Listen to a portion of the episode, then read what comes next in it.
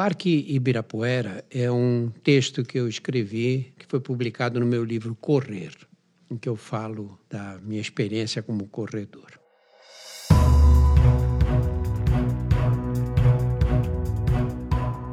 Olá, eu sou Drauzio Varela e aqui você vai ouvir outras histórias.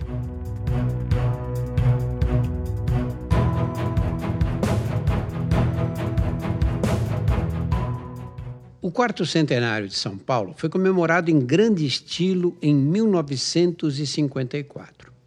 Não guardo lembrança das cerimônias oficiais. Nós nem tínhamos televisão em casa naquela época. Mas nunca mais esqueci da chuva de papel prateado que os aviõezinhos jogaram sobre a cidade, e nem dos fogos de artifício na inauguração do Parque Ibirapuera.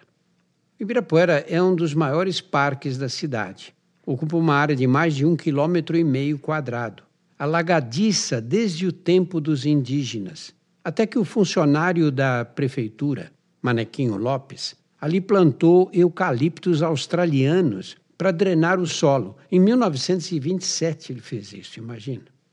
Passados quase 100 anos, esses eucaliptos de casca grossa, marrom escura, continuam espalhados pelo parque, altos, com troncos que um homem sozinho não abraça. Corredores, andarilhos e ciclistas costumam completar o circuito no asfalto em volta dos lagos, o que eu também fazia até me afeiçoar à pista de pedregulhos que serpenteia num pequeno bosque.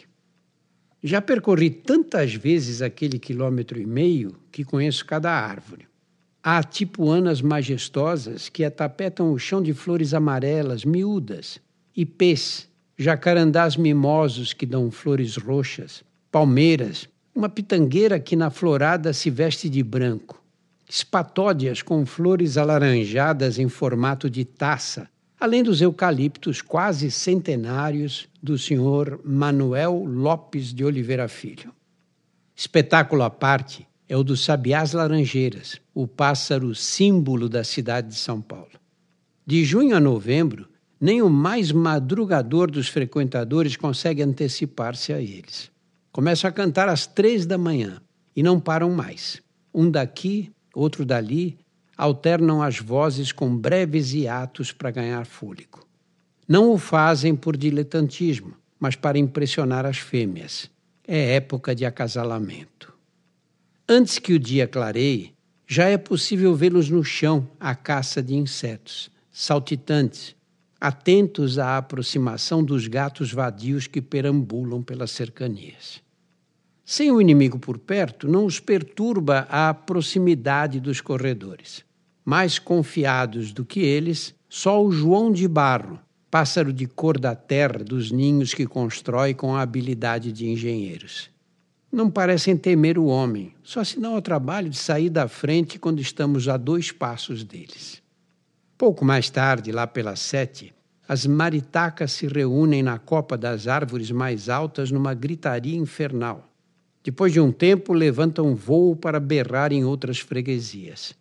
Os gritos se afastam, mas não silenciam, apenas ficam mais distantes até que voltem para mais perto de novo bentivis de peito amarelo, rolinhas de andar chapliniano, sanhaços de asas azuis, coleirinhas, pombas do mato, andorinhas e suas circunvoluções, ticoticos, beija-flores paralisados no ar e até canários da terra amarelos com asas cinzentas, ariscos, dão o ar da graça ao redor da pista.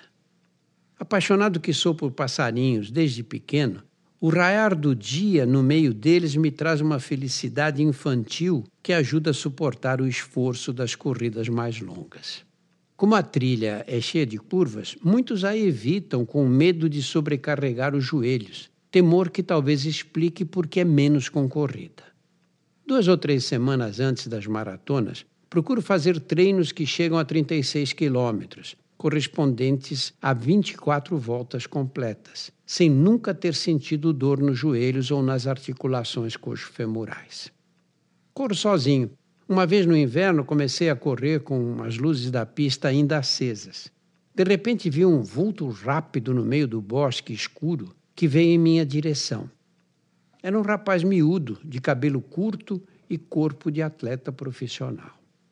Posso correr do seu lado, doutor? Se você não se importar com a velocidade, fique à vontade.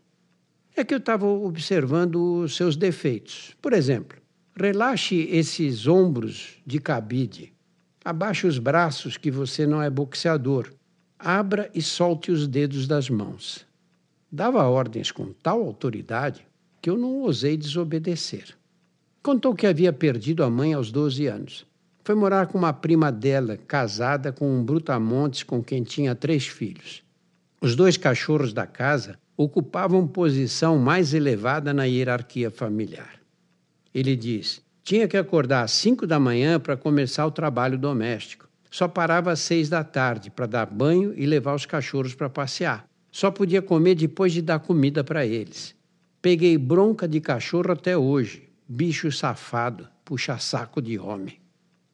Depois de um tapa na cara que levou do Brutamontes, saiu com os cachorros para passear, soltou-os na rua e pegou o trem para a Estação da Luz, lugar para onde sabia que tinha fugido um garoto da vizinhança maltratado como ele.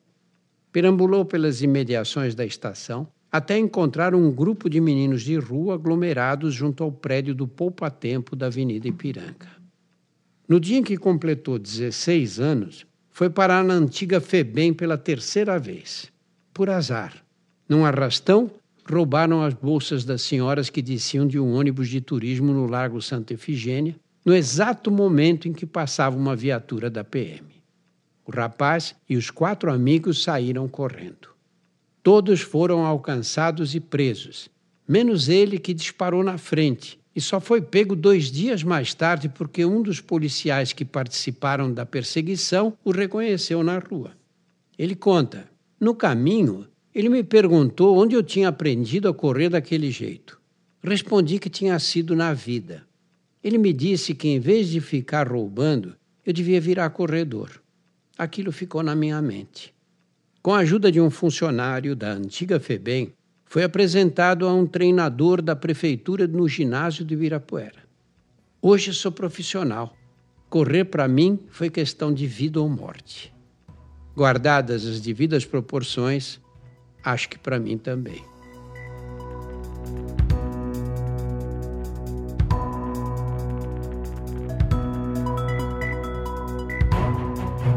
Semanalmente estarei aqui para contar outras histórias. A trilha sonora foi feita pela Insonores e a produção é da Júpiter, conteúdo em movimento.